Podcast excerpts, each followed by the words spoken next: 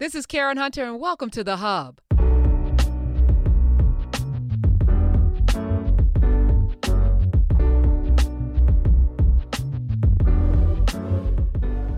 Let me welcome to the show. I don't know if Tanya knows this man, but I was happy to to have him in because I said, hey, she might know him because he's won Tonys. She's won Tonys. She's got Tonys. Chris has Emmys. He's got more than me, and in less time. Does he? Okay, well then Tanya does know this Tony Award winning producer. He's the the to- most Tony Award winning producer in history, black one.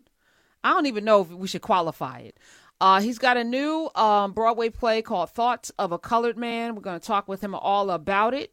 Let me welcome to the show Ron Simons. Hi. Hello, Karen. Hello, Tanya. So good to see Son, you. Look at him. He got his Tonys back there. Look at him. He got him in the He back. got him. Oh, one, He- two, three, four. He's got. Uh, look at. I I love the flex today. The flex today. Is it only um, four, Ron? Is it only four? It's only I had five nominations, but only four wins. only. Oh, look at we this. Feel so bad. uh, run run down so for for the people that know uh that don't know t- tell us tell us all of the things tell us the jitneys tell us tell us all of the wins oh, okay. Uh, not any particular order. No, that's the least interesting thing about him. Let me tell you about him. okay come on tanya First of all, he has Tonys in every category That's true. musical and play, right? Mhm. What am I missing? Comedy. And rev- and musical, and then play. Best play, best revival of a play. So he got all the categories. But what's more interesting about Ron is Ron does everything. So Ron started out in AI, right? Microsoft. Artificial intelligence. And now he's an actor, producer. Come on, tell us that. Because that's the, the interesting part. Okay, well, okay, I'm trying to do the Reader's Digest version of what Tanya uh, just mentioned. I'm from a small uh, industrial family in Detroit. We were all working, uh, not me, in the uh, in uh the automotive industry. I went to high school and then college thinking I was going to be a doctor. And when I got there, I'm like, how many years do you say I got? Oh no, that's not going to work. So then I decided to do the other thing that I love most, which were two things actually: theater and computer science. I graduated with a degree in computer science. I went out west to Silicon Valley. I started writing software for Hewlett Packard. I eventually started writing artificial intelligence based systems for F500 companies.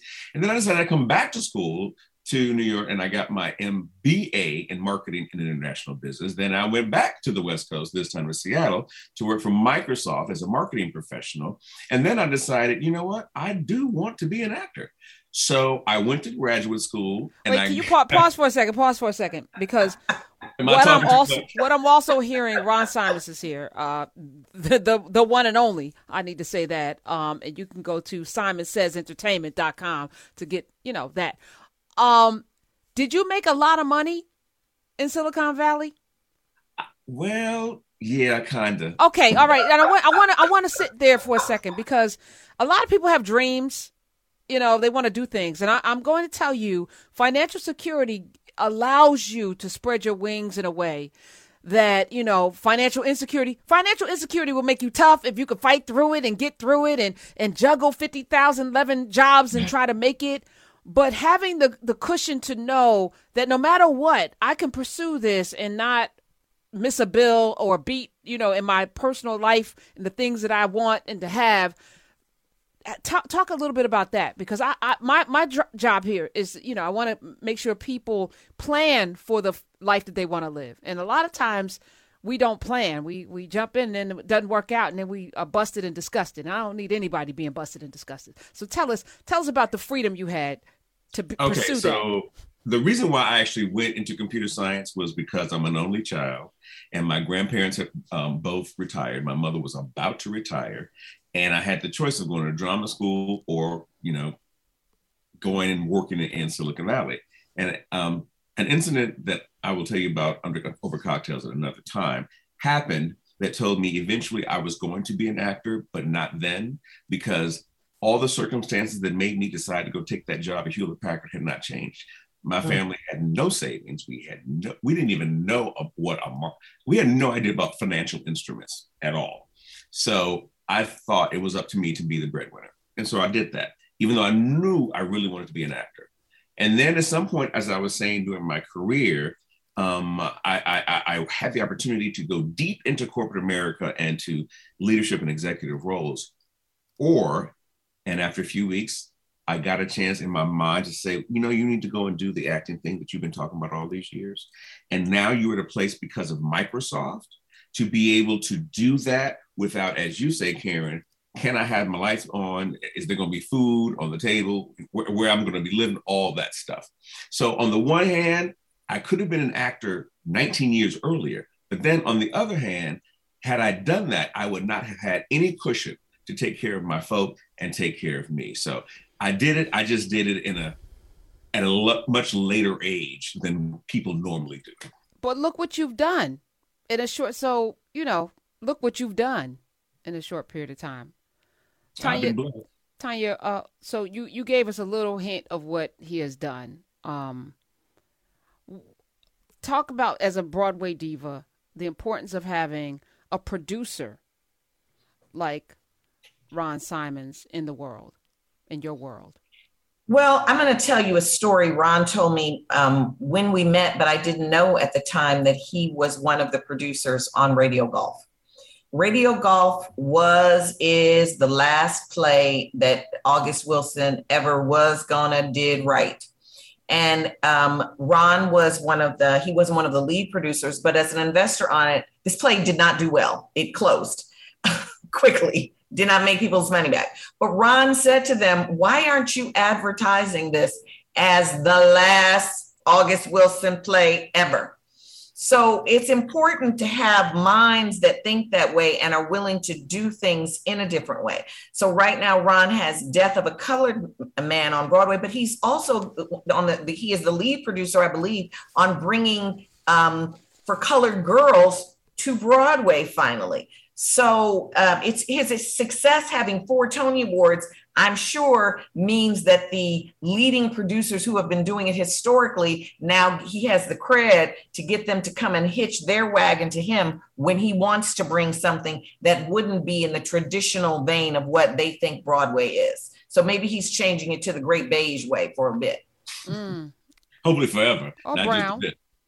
Why not brown? brown works brown. for me too.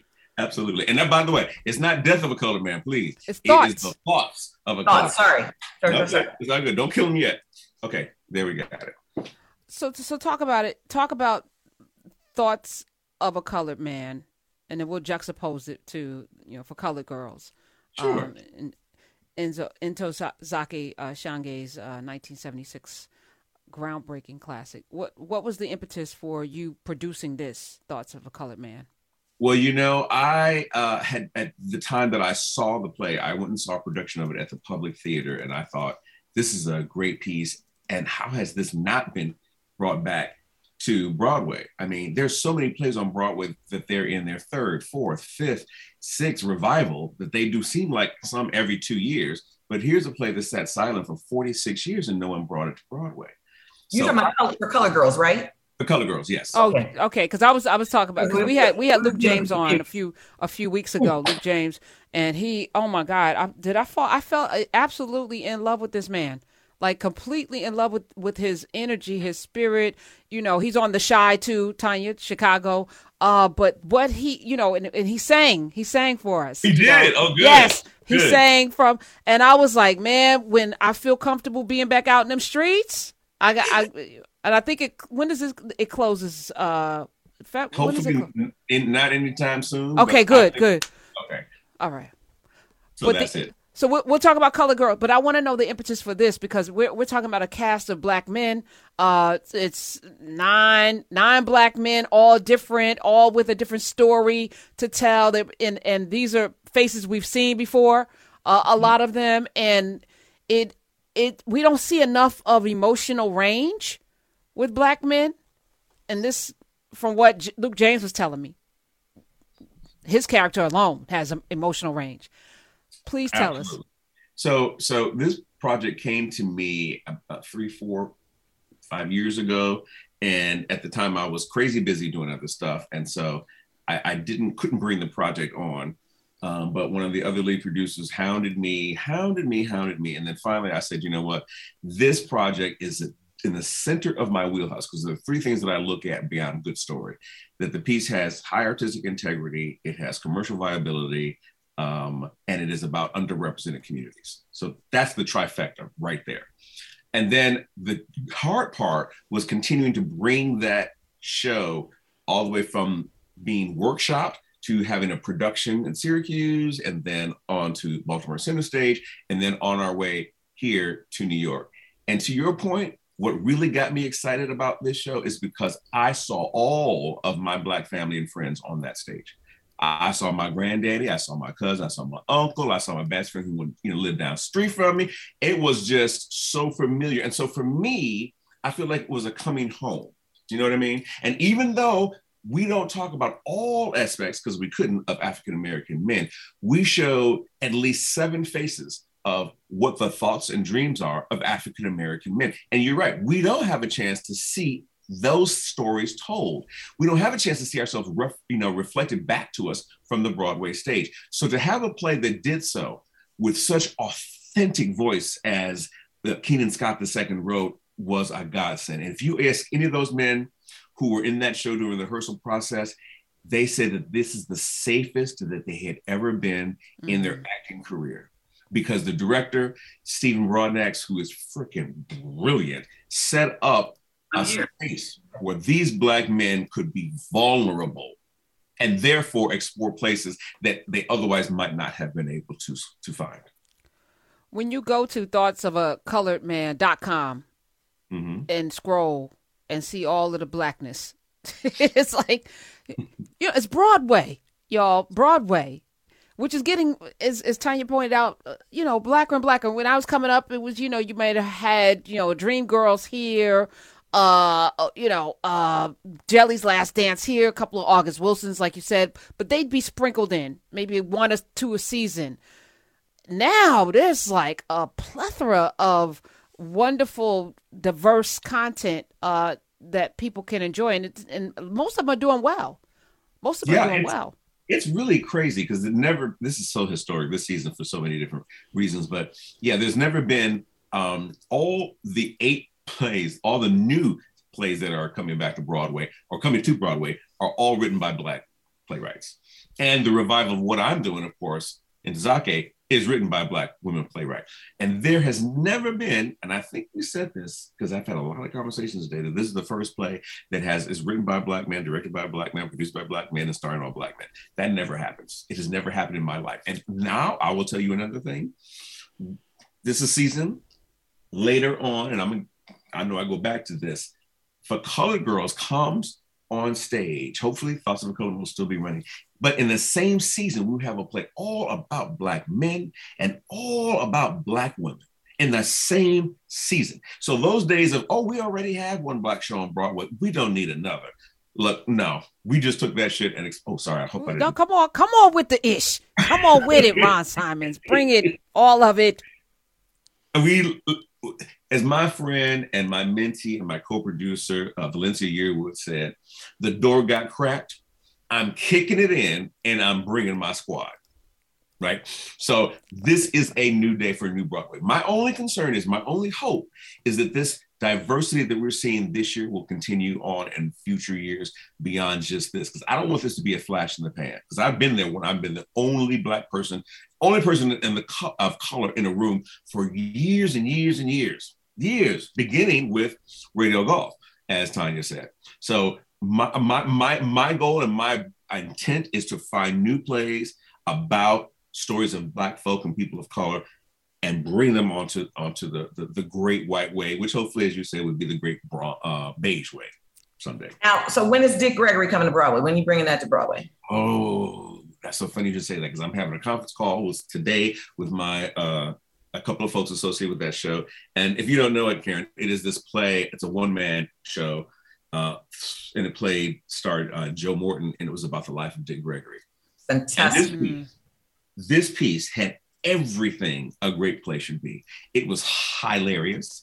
It was dramatic. It was inspiring. Tanya, she saw it. You don't need me to say, what did you think? It was spectacular. First of all, Joe Morton, you know, I would walk over yes. the water to kiss Joe Morton.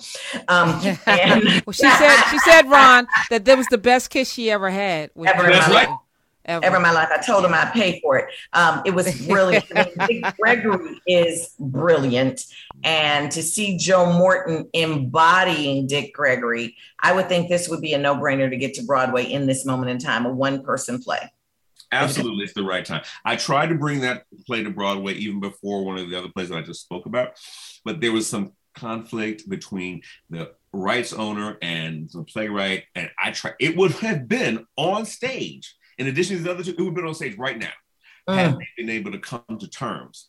So I'm having a call. I had a call with with the writer a couple days ago. Tonight, I'm going to talk to a few more people, and I'm going to see if that can be the next thing that I bring to Broadway. Because as Tanya mm. said, you know, people don't know about finances. It's hard. It's hard. You know, it's hard to do a Broadway show anyway because it's so expensive to put them on.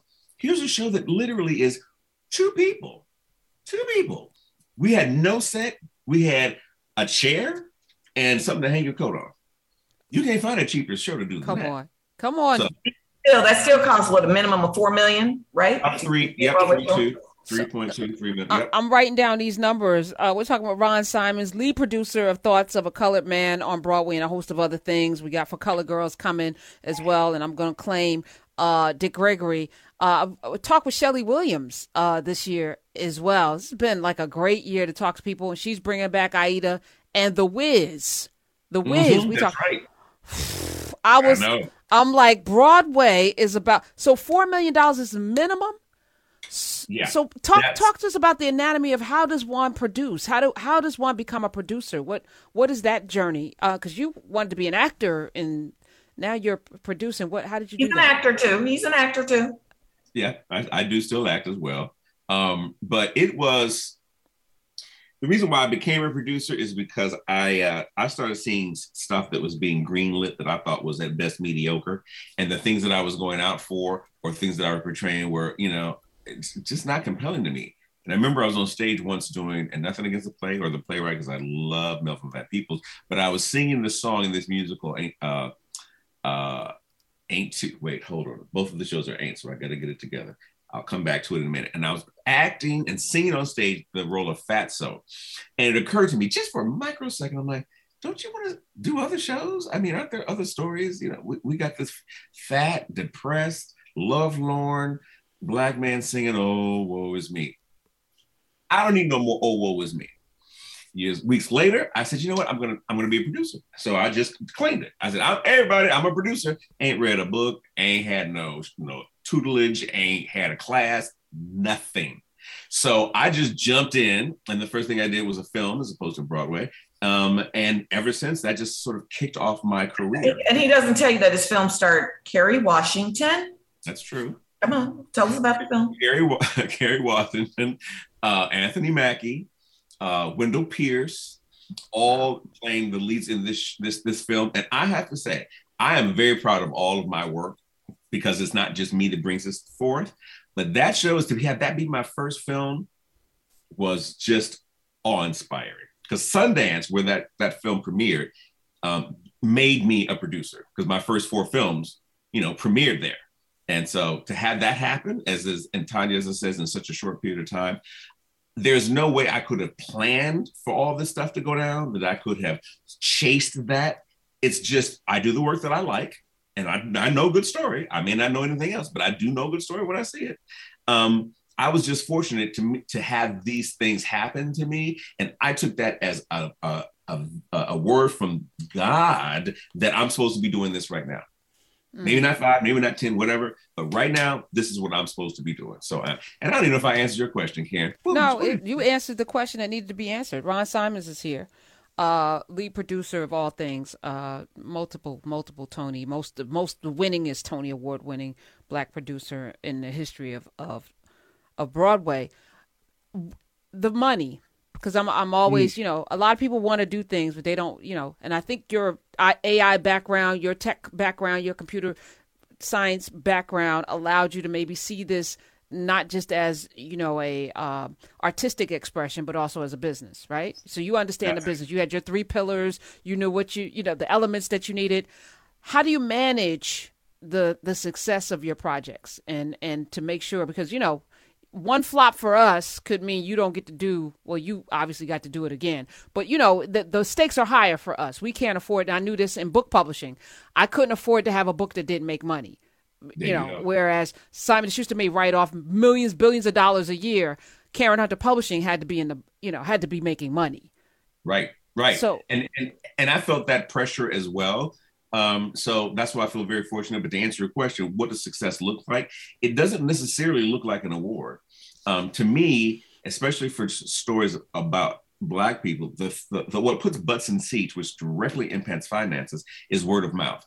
You can do a, uh, one page ad in New York Times all day, every day, but if you really want Black folks to know about this, you need to bring them into this show as early as possible and start the word of mouth because what's going to get people to come see your show is when you know sister elliot has a conversation at the church you know with sister mary benitha and they said something like oh girl let me this show i saw last night you got that's what makes a show a hit it happened with Jitney. It happened with Turn Me Loose. It is happening now. So that formula I got. Do you know that when you come in to see my show, Thoughts of a Color Man, if you stand after everyone's seated and you stand at the lip of that stage and you look up consistently, there is an audience that has somewhere between 85% to 95% Black people.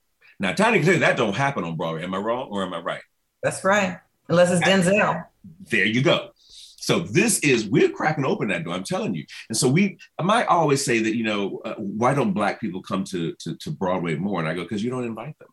Because they've never made, been made to feel welcome. That's right. Exactly. Exactly. I said if we we can break that nut, trust me, they will come. Like that's what was that that line in uh, Dream something something. If you build it, they will come. hmm Field of Dreams. Yes.